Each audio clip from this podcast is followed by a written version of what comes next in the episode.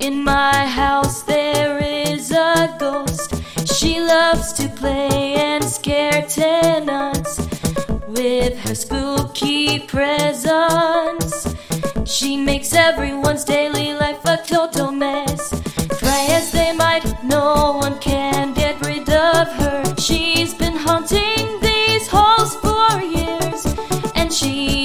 doesn't plan to go anywhere. She loves to play her little games and watch the tenants run in fear.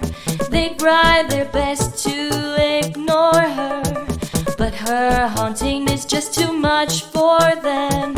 In the end, they all give up and leave, and the house is left empty once again.